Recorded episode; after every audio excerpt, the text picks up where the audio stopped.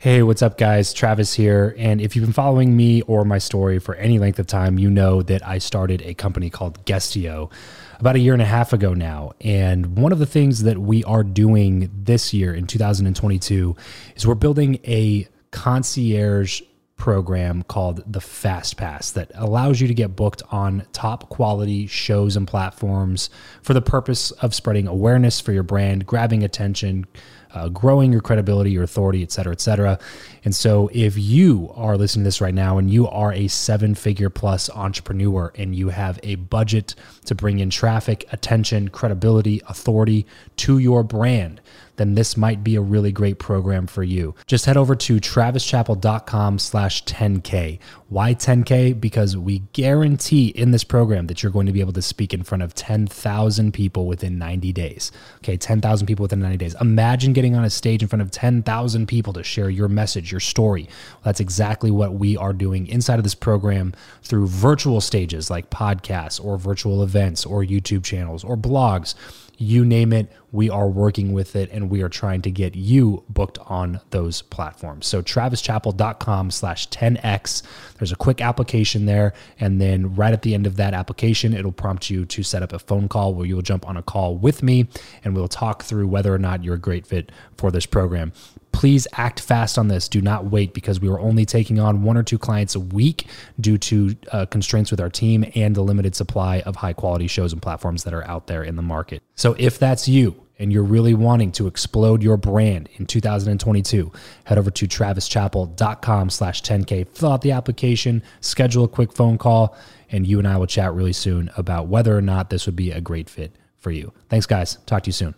Hey, this is Mark Asquith from Excellence Expect. Hey, this is Amy Porterfield from the Online Marketing Made Easy podcast. Hey, this is Riley Meek, author of Food for Thought. If you want to become even better with your relationships, and if you want to build quality relationships with quality people, and if you want to learn how to build better relationships, you should be listening to Build Your Network. Build Your Network podcast. Build Your Network podcast with my good friend, Mr. Travis Chappell. Travis Chappell. Travis Chappell.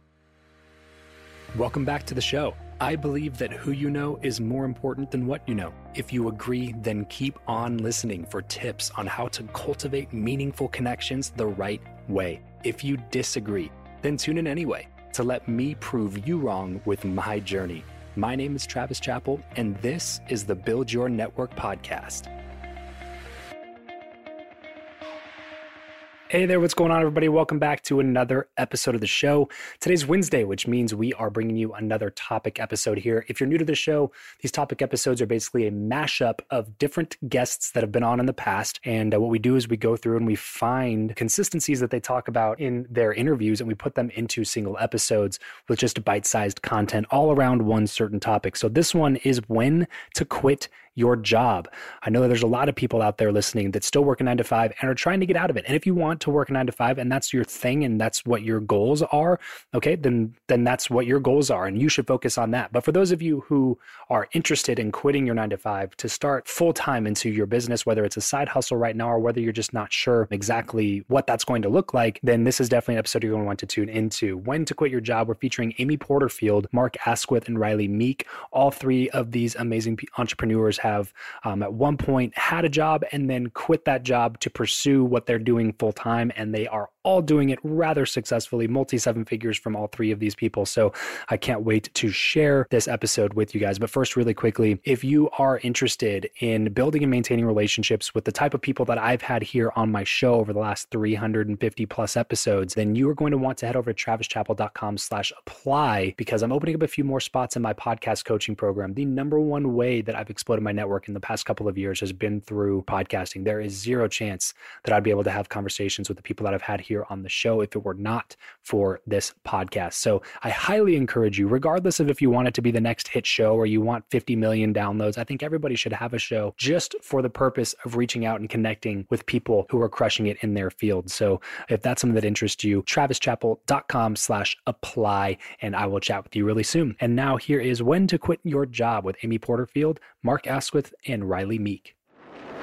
I got my first job in corporate just before my 18th birthday, and I got my last job in corporate before my 23rd birthday. and quit on the same day. I got a new corporate job. Yeah, it was it was silly. I got a, it was it was weird because I got got this new corporate job. And I'd moved from a, a city called Sheffield in the UK to a city called Leeds in the UK, and I'd upgraded my salary by about two grand a year. And I was like, "This is awesome! I've got a pay rise." And I was like, "Wait a sec!" I turned up at this new job, and it was the exact same shit as the, the day before at the old job. And I was like, "Like, wait a second! I've traded this lack of fulfillment and boring kind of, Right. you know, this just just nothing that I liked."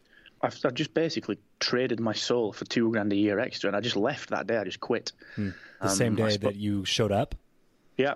Uh, the guy called Graham, yeah, he was like, What do you mean you're quitting? I was like, Look, man, I'm done. I'm out. I can't deal with this anymore. When you got the job, were you was there like a level of excitement, like finally I'm moving on and I can do this other thing now? Yeah, exactly that, because I'd assumed that they would. they would give me something different. Yeah, You yeah. know, th- they would fulfill me a little different, and they didn't. You know, they would hmm. just, oh, here's here's another task which is exactly the same as the one that you did at your old job, and I was like, really? right. I just cannot do it.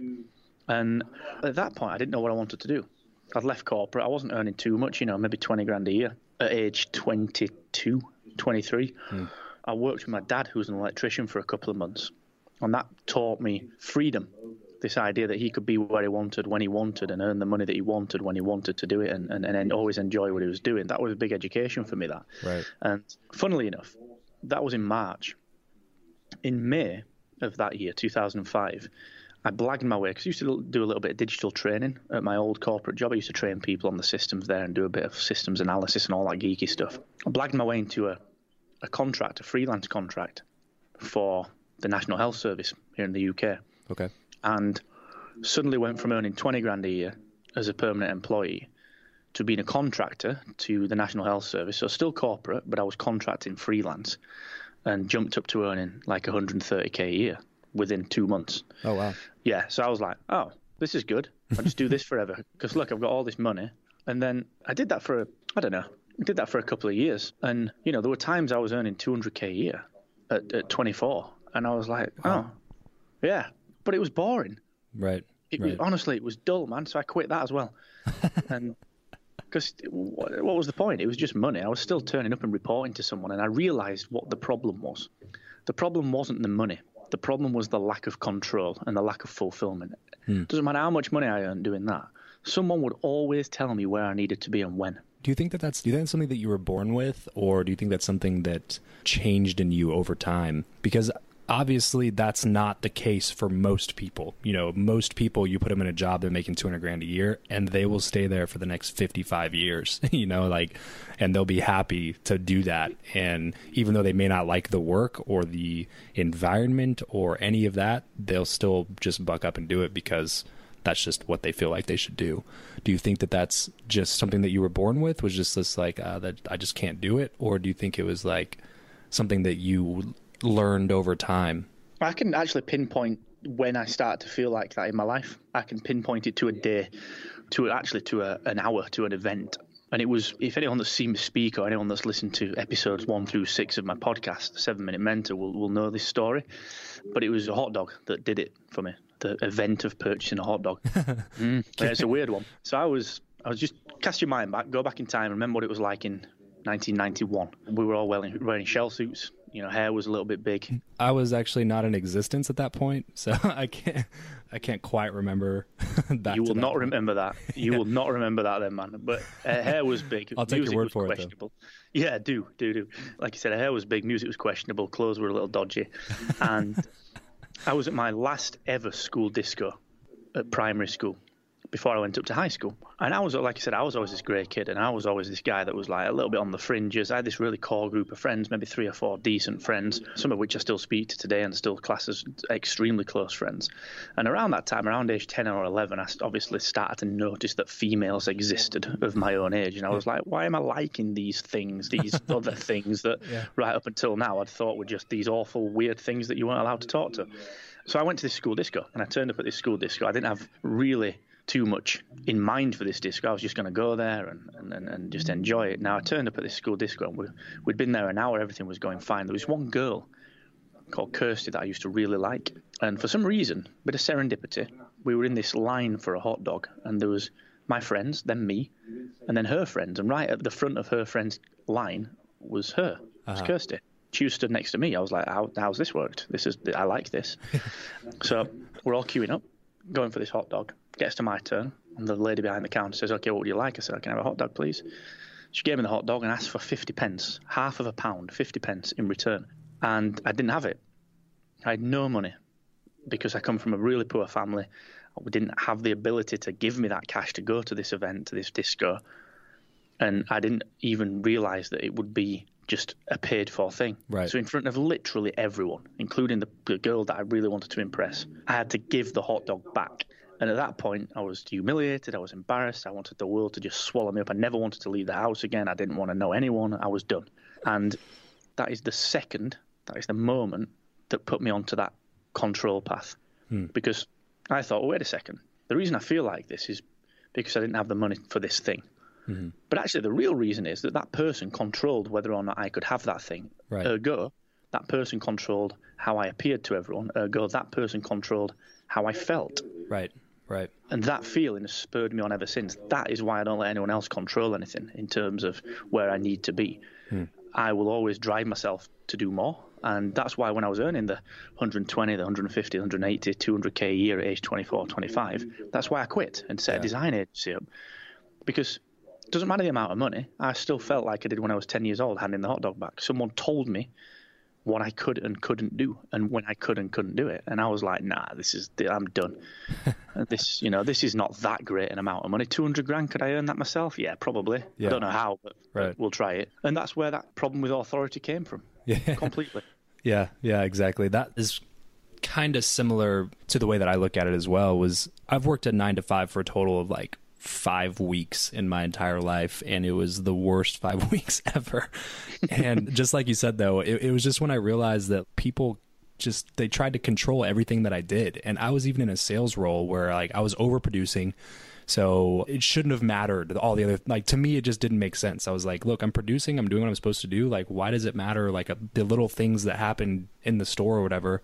I remember this one lady that I didn't even work for. So I was working for a solar company generating leads for them inside of another retail store. And I had to do it because I had to get a salary because I had, we were trying to buy a house when I was like 20, 21, and I didn't have enough 100% commission years of earnings for the bank to look at it and be like, yeah, you deserve to buy this house. So I had to get a salary so the bank would allow me to qualify for a home loan. So I took this transfer and I was working at this job and I hated it. And I remember this one, this I was sitting down, which I didn't know I couldn't do because nobody ever told me. But some lady that I didn't even work with that worked for the store that I stood in literally wrote an email and took a picture of me sitting wrote an email to like the district manager of like 25 different stores and then she got on to my supervisor for allowing me to sit and then he calls me was like dude why are you sitting and i was like my feet hurt? I don't know. Like what do you mean why am i sitting? Like why is that even a big deal at all? Who cares? I'm producing. I'm making the company money. What's the big deal? Man I, those five weeks just reminded me of how much like well this is why i don't do this. So like two days after we closed escrow on that house i was like yep i'm done. I'm i'm out of here and I, I quit like right at that moment. So control i think is the ability to control what the outcome is in your life what the feelings that you have is so undervalued i think a lot of times This episode of the show is brought to you in part by Honeybook. If you run your own business, you're used to doing it all. But if you're struggling to get through your to do list, Honeybook can help. When you started the business, did you dream about all those admin tasks like drafting proposals and contracts and all that good stuff, tracking down payments? If that wasn't part of your vision, then you need to get Honeybook. Honeybook is an online business management tool that organizes your client communications, bookings, contracts, invoices all in one place. It makes it simple to run your business better. Professional templates, e-signatures, and built-in automation keeps everything on track and makes you look good. They can even consolidate services that you already use like QuickBooks, Google Suite, Excel, Mailchimp, Gmail, etc. It's the number one choice for client and business management for freelancers and business owners. So save time and do more of what you love, more of what you're good at. The reason you started your business.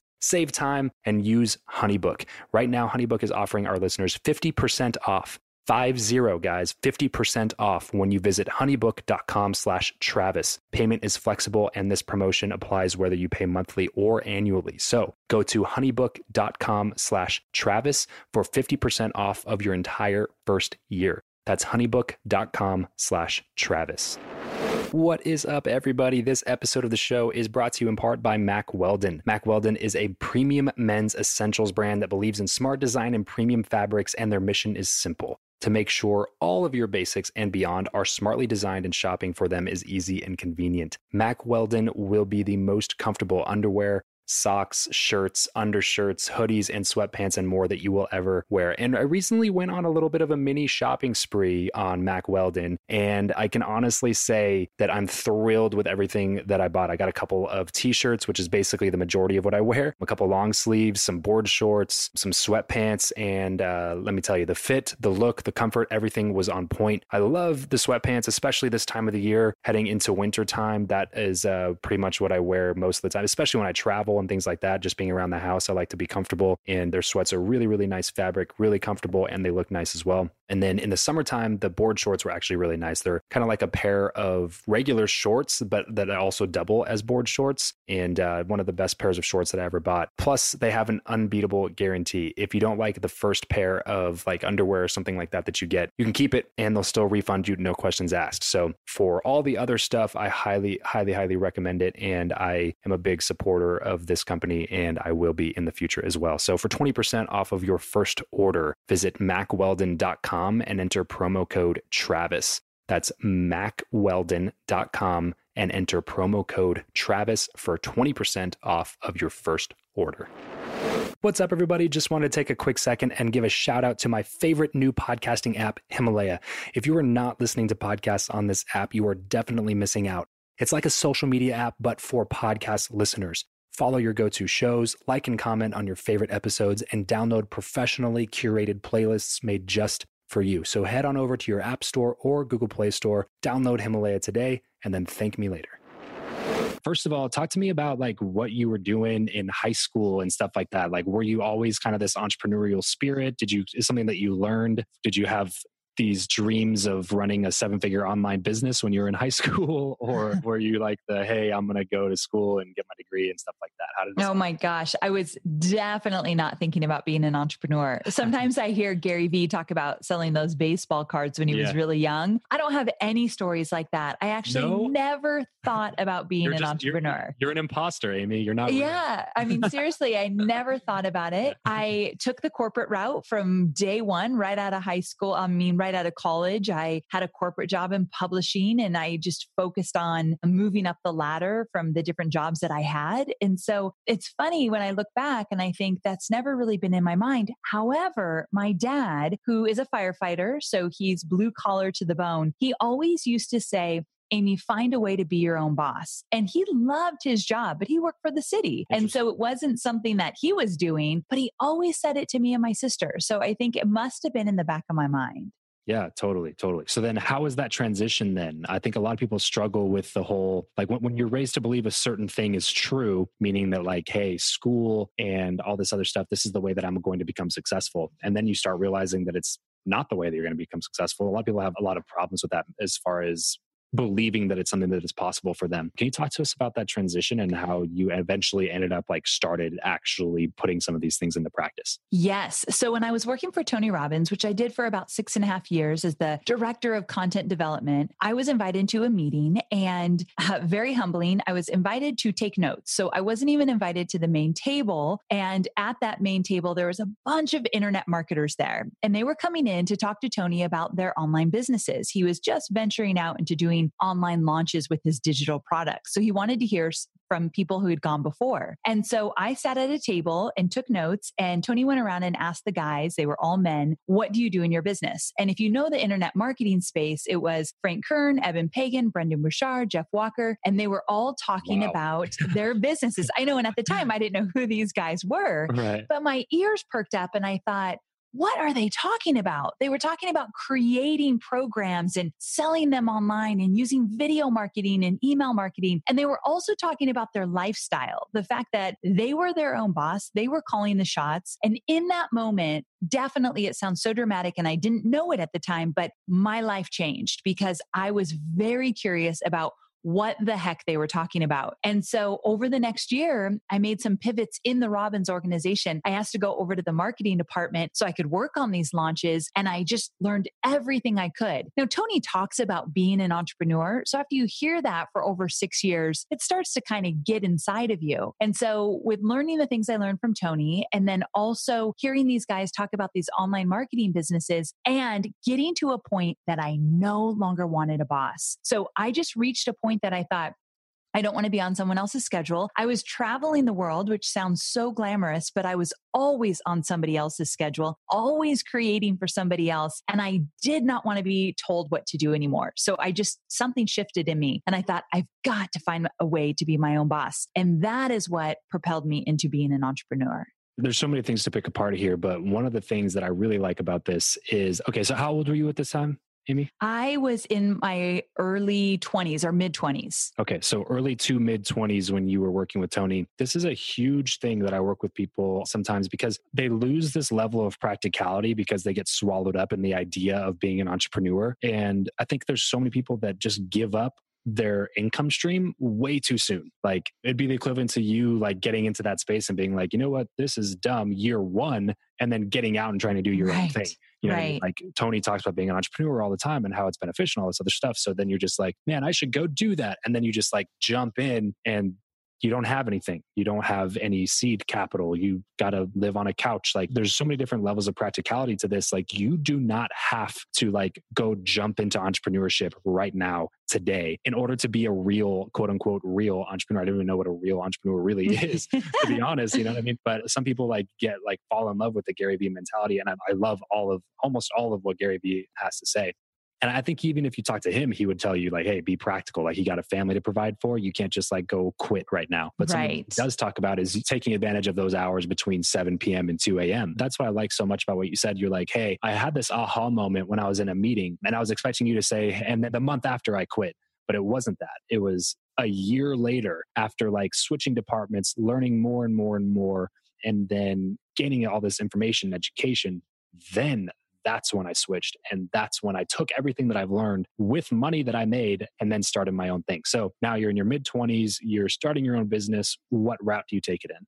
So at that point, I started working on social media consulting with small businesses, which is not what my plan was. So by now, I'm getting into about 29, 30 years old. So I started Robbins when I was about 24. So I ended when I was about 30 and then I went out on my own. And so I started to do my social media marketing for small businesses and I wanted to create online training programs and sell them in launches because that's what I learned at Robbins, but I didn't know what to teach. I didn't know how to create an online training course and I just did what I knew. So I did a lot of social media and learned a lot of it before I left Robbins. So I did that for 2 years and I tease but it's very serious. I created a business I hated. I hated doing social media consulting for small businesses. It was just not a good fit for me. I often tease that I left having one big boss. Tony's a big guy physically. I Mhm. left having one big boss to like eight mini bosses. I had no boundaries. So I had all these clients bossing me around, telling me what to do, and it just wasn't a good fit. And funny enough, one thing that changed everything after those two years of me realizing I do not like this business I created, my experience with networking propelled me into the next stage of my business. Okay, so great transition there. so Yeah, let's just keep so- talking on that. Okay, so this is something I, I was going to come back to the story about Tony because that is something if I could go back to when I was 18 or 19, that's something that I would definitely do. And that's what I write. If you're listening to this and you are 18, 19, 17, 16, around that age, I highly recommend go find somebody that you admire, somebody that you follow their content, really love what they're doing, and go learn from them. Like go work for them, ask to do whatever that they need done and get around those people. That's something that I really wish that I would have done when I was a little bit younger, but you obviously made the most of that time going forward. How did that time with Tony help you? And then talk to us about how networking transitioned you to the next stage of your business after that. Okay, so working with Tony was amazing in the sense that I learned so much. I was a sponge for sure. I think the biggest lesson I learned there was that anything is possible. Meaning, if you are resourceful, you can always find the yes in any situation, no, no matter how dire it might seem. And so, with my business today, my team knows like anything's possible. We are never going to say no if we think that we want to do something, we're going to figure it out. So, that's helped me every step of the way. But here's what happened. I went out on one of the biggest shifts leaving Robbins and making money right away was that I helped with a white paper while I was still at Robbins. Tony wanted a white paper for to promote an event. This is way back in the day when white papers were way more popular. And Tony wanted, Like, a- a- a yeah, yeah, right. So it's like this big report that you Yeah. put together. And we found a guy named Mike Stelzner to write the white paper. And I was the liaison between Tony and Mike Stelzner. Mike and I started to really form a great relationship. So I put myself out there and I told him a little bit about my situation and I followed what he was doing. And he was just getting started with a website called Social Media Examiner, which is wildly popular now. And so, me networking with Mike in that situation and really being a liaison between Tony and Mike propelled me into my next stage because Mike said, Hey, if you're really serious about leaving, I've got this website I'm starting and you can come over and help me with some things. And I've got a lot of work. So, he was actually one of my very first clients, which was really cool. But here's the coolest thing from there. And I tell this story all the time. So, I'm not just telling it just because this, you know, you do a podcast around networking. This truly is part of my story in the sense that from there, Mike started taking me to Blog World, which was in Vegas at the time. And I'm totally dating myself because I don't even think this event is around anymore. But we went to Blog World every year. Mike would take me and I would wrangle people for him to interview for his brand new website. So I'd literally go get big names and say, Can you come back? And Mike's going to interview you for his show, kind of thing. Mhm. And when I did this, I met so many people. So I put myself out there. I'm an introvert to the core. And real quick, And- too, real quick, too. Sorry to interrupt. Did people know who Mike was at this event, or was it just like, "Hey, my boss wants to interview you"? So we set the interviews up in advance. So we told them who Mike was in case they didn't know. He had a name for himself, but nothing like he has now. And Right. so we set it up in advance before we got to Vegas. And then I'd have to go wrangle these people and say, Remember, you said you'd do an interview? Well, it, it's time, kind of thing. Okay, so go ahead. I got to meet all these people. So it was like networking at its very best. And while I was there, I met Lewis Howes and we became fast friends at this net. Who? Uh, yeah, exactly. Right. So we became fast friends at Blog World. And one day, it was like the second year in a row, he said, Hey, Amy, I want you to create a Facebook product and I want to promote it. Him and his partner at the time, Sean Malarkey. And so I said, Really? And he said, Yeah, it would be a great thing. Now, Lewis had a name at that time, but again, not as big as he has now. Mhm. And so I said yes. It just felt right. And if I didn't put myself out there, this would have never happened. And the product I did with Lewis, it was my very first successful product. It was incredibly lucrative. And from there, it propelled me into my most successful programs to date. And so putting myself out there literally changed the trajectory of my future. So, Riley, talk to me about what it was like to be, let's say, 14 year old Riley. What'd you What'd you have going on? Likes, dislikes, family life, all that kind of stuff. Oh man. All right, sure. Yeah. So I grew up in uh, South Dakota, small, small town, South Dakota, like less than a thousand people. So you can imagine there wasn't a lot going on. Yeah. so you said 14, but I'll, I'll actually maybe fast forward it to, to 15. At the age of 15, I, I you know, had to, I figured I would, should get myself my own job. Nothing, something that my, my parents didn't really ask of or anything like that, but it was just within me, like I should start to maybe contribute. And um, the only job I could get in this, this huge metropolis of a thousand people was uh, pizzas at a, uh, a small town gas station. And um, I, I got paid $5.15 an hour. Nice. Nothing better than than gas station pizza, bro. Right? Absolutely. So that didn't last long. I, I worked at an eight hour shift and um, I did the math in my head and thought, there's no way I'm doing this again. So my very, very first day of my job was really my last day of a job. And um, that really started my entrepreneurial kind of journey. And um, my family was really involved with some network marketing companies. And I, I started to kind of dabble into that a little bit, which was interesting being young, but uh, it is something that really helped to kind of just develop who I am, just getting involved with uh, just like minded individuals, no matter what it was that they were selling or pushing or promoting. It was just like I drank the Kool Aid hard, uh, but it was a great Kool Aid. You know, it was just all about personal development. Exactly. You know, that it's it's interesting you bring that up, bro. Because the more people that I talk to that are successful in traditional businesses, it's it's uncanny how many of them, at least at some point in their lives, dabbled or went all in on network marketing. Like at some point, you know what I mean? And just the culture that it brings you into, you know, like learning from people like Jim Rohn. Like that was the first. Whenever I did network marketing, I basically memorize this Jim Rohn audio track. It's not even a, a, you know, it's, I think it's available on Apple Music or something. It was a CD or it was a tape that was turned into probably. a CD that was turned into an MP3. Yeah, exactly. Right.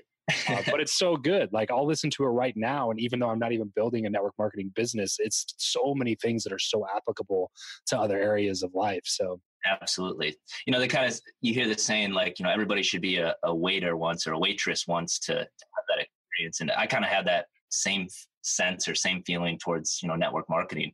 It's got a bad rap for over the years for certain reasons but i mean at the core i think it's a brilliant model and it, it really uh, pushes people to do the uncomfortable until it becomes comfortable exactly exactly that's what i tell people is you got to do either network marketing, door to door sales, or telemarketing. If you do one of those three things, like especially if you're, you know, especially if you're young, listen to this and you're like 17, 18 years old, just out of high school, maybe you're looking to get a job in college, you know what I mean? Like doing one of those things is going to be, you'll, you'll probably learn more doing those things than you'll actually learn in the classroom at college. Absolutely. Absolutely. I would completely agree. But anyway, sorry, sorry to interrupt. Go ahead. I just want to no, make that point. It, man. That's great. So, um, yeah, that's uh, the day I graduated high school. I moved up to the, the Twin Cities, which is where I reside now, part time at least. Uh, my wife and I, we have a, a, condo down in Florida as well.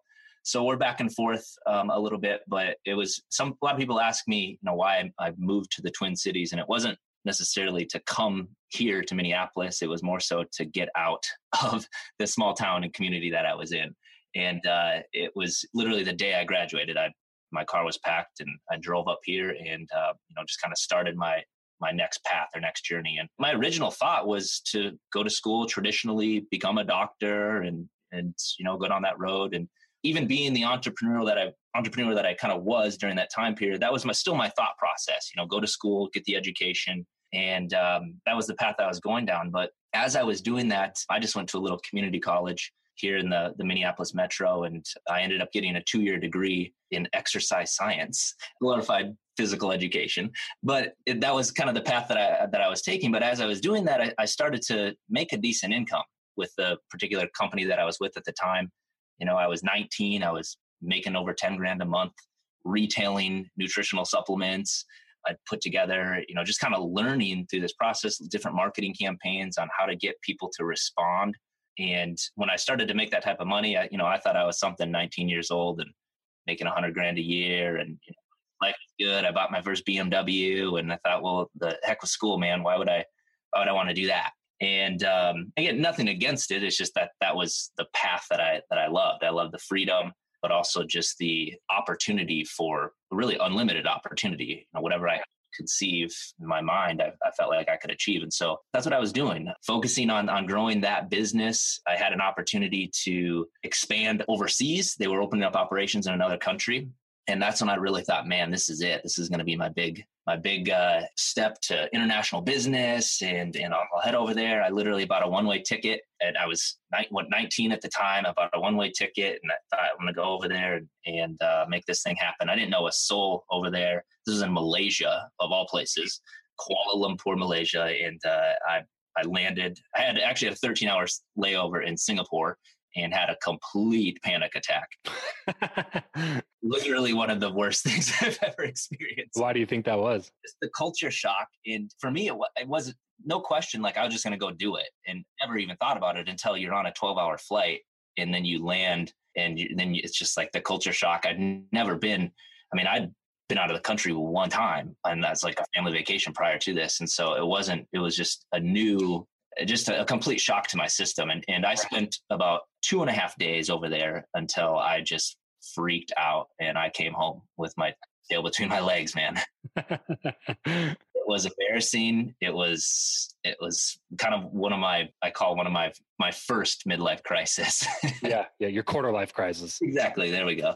Yeah. So I came back to the states and and you know I was like engaged to be married at this time. I thought this is what I was gonna do and this is just my my path. But it was I felt like a complete failure and I thought, man, is this really what I'm gonna do? Is this is this what I want to do? I need to be able to provide for my my wife, my, my future family. And I thought, well, let's go, let's get into insurance. And I actually got my Series 6, my Series 63, my life and health. And I thought I'm going to be an insurance salesman. That's, you know, it's still kind of somewhat like network marketing, but I can build a book of business and, and grow. Two months into that, I was, I crushed it out the gates. Of course, you know, you're working your warm market. It's something that I learned and, and everybody that I knew, you know, trusted me. And, and so it was, you know, salesman of the month, the first month and things like that. But that's, then I just had like this, uh, like I couldn't, I just, nothing against insurance, but I just, I just didn't want to do that for the rest of my life. And I just, I had another opportunity a few years, you know, fast forward a few years. Basically, at that point, I, I got involved with just more direct sales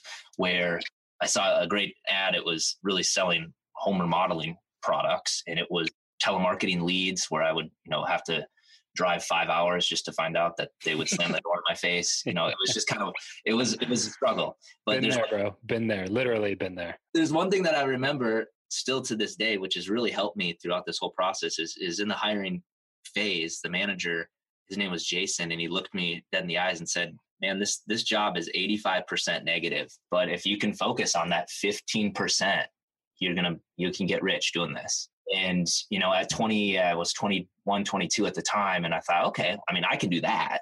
Uh, you know 15% so so it didn't bother me you know at least to the extent of when i would get you know the door slammed on my face or whatever the case it didn't really bother me because i knew i just had to focus on that you know that 15% and and that really i learned so much in that. And as you had said before it's like everybody should try something like that. It was one of the best learning experiences in addition to you know with the background in network marketing things of, of just learning how to interact and, and communicate effectively with people. And so, and like how to read people and different things like so just to give you a heads up i, I did door-to-door sales for about six years just like door-to-door sales training management recruitment all that kind of stuff. And the ability i think like the number one thing to, to take away from it was the increase in emotional intelligence the ability to not just listen to somebody's words, but actually be able to read body language and hear things in their tonality that they're not actually telling you, and then come up with some sort of reason or overcome some sort of objection that they didn't even exactly tell you, but you knew they were thinking. Like it, it just taught you this kind of mind chess game that a lot of people play. And uh, there's just so many lessons that I took away from from doing door to door, but I think that was probably chief among them. And that's exactly exactly what you're talking about. And that that's what I hear in this story, man. Like it's funny because there's always like a point of success, right? Which we're going to get to here in a second. But what I love about your story is that you started when you were super young and you saw some success and then you went and tried something else and then that didn't work and then you went and tried something else and then that didn't work and then you dabbled in network marketing and then that didn't work and then you went and did this other thing and, and then then you started doing this sales thing where 85% is negative 15% is positive and then you you just dug in and did your thing there and like learned a bunch of lessons and it's funny because a lot of people will say the same thing about you know what I do now and uh, just like well how have you done this in sh- such a short amount of time? And it's like well i don't really look at it as a short amount of time. I look at it as like everything that i've done in the you know since i was 18 19 years old all of the crappy landscaping jobs that i used to sell. All of the the times where i went and drove two hours to a lead that didn't answer or you know those different things that that came up and it's all of it's the culmination of all of that learning and like busting your butt and falling flat on your face. That's where the success comes from. But yeah anyway sorry sorry to interrupt again but yeah go ahead. Solid i love it. That's that's all great. And i and yeah i just completely agree with everything you said. It wasn't as i was going through the you know this journey we'll call it and i'm still on it and will be until the, the day i die but i think as i was going through it it wasn't ever really about I had highs and lows, ups and downs with making money. But I think part of the reason it was just like, you know, am I going to do this the rest of my life? Like, I just felt like there was always something more. And it, it may sound silly to people listening to this that are like struggling to financially to make money. It's like money isn't everything until you don't have enough of it. And when you don't have enough of it, that's when it quickly becomes everything. And that's, that was just kind of my journey through this process where it's like, okay, I could figure out how to be successful at sales and, and sell this, but I wasn't really passionate about it. So I would move on to the next thing and to the next thing and to the next thing until yeah, it's so funny, man. There's so much crossover between our stories because that that's basically exactly what I did. Is was just I tolerated what I did because I liked the time freedom and the money and then but that's eventually how i got into podcasting is just like i'm sick of just doing this because it like makes me good money and allows me to have freedom throughout the day. I want to do something that i actually enjoy doing which is when i jumped into all of the stuff that i'm doing now. But there's so much i think value in understanding that sometimes you do need to buckle down and just understand that you're at a situation you're in a situation that maybe you don't like but you can't just like stop it right now there's also practicality to making a transition to move into something else but also understanding that you do need to take action a certain direction but it doesn't mean that you can just like stop immediately just because you don't feel like it anymore absolutely there's you know especially if you've got family kids there's you know the older I've gotten, the I don't want to say cautious, but it's just the more strategic I've I've had to be uh, in making those transitions. Um, just because if it's you know when when you're young and dumb and you don't care, like it's not a big deal, you know. But when you're starting to have people rely on you for certain things, it was definitely more of a strategic moves, and if at least for me. Well, that's it for today's show. Thank you so much for tuning in. As most of you know, I talk a lot about giving value to others. This podcast is one of the ways that I do that since all the content from the show is totally 100% for free. And when people ask me how they can add value to me, one of the ways I tell them is to head over to iTunes, hit the subscribe button, and leave a rating and review. This not only gives me valuable feedback on what you think about the show, but it also helps me with Apple's algorithm. So please, please, please, if you have not done that yet, head over to iTunes, leave a rating and review for the show. It adds tremendous value and it only takes a minute or two of your time. Also, if you have not yet registered for my live event out here at Topgolf behind MGM in Las Vegas this coming November, then you're going to want to head to buildyournetworklive.com to do that right away. Seating is extremely limited, so you need to act fast on this. Head to buildyournetworklive.com to grab your ticket today. Trust me, you are going to want to be a part of this inaugural live event so that in 10 years from now, you can brag about being one of the founding members. Plus, you know me, I promise I will over deliver on value and make it worth way more than you are going to invest to get here. So, have a wonderful rest of your day and remember to leave every relationship better than you found it.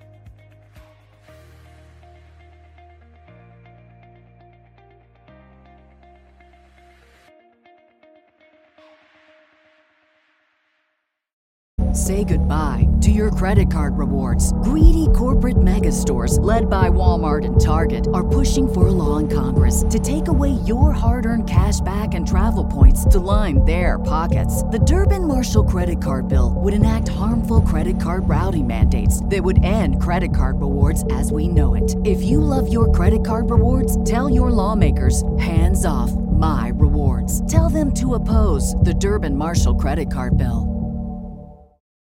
For the ones who work hard to ensure their crew can always go the extra mile, and the ones who get in early so everyone can go home on time, there's Grainger, offering professional grade supplies backed by product experts so you can quickly and easily find what you need. Plus, you can count on access to a committed team ready to go the extra mile for you. Call, clickgrainger.com, or just stop by. Grainger, for the ones who get it done.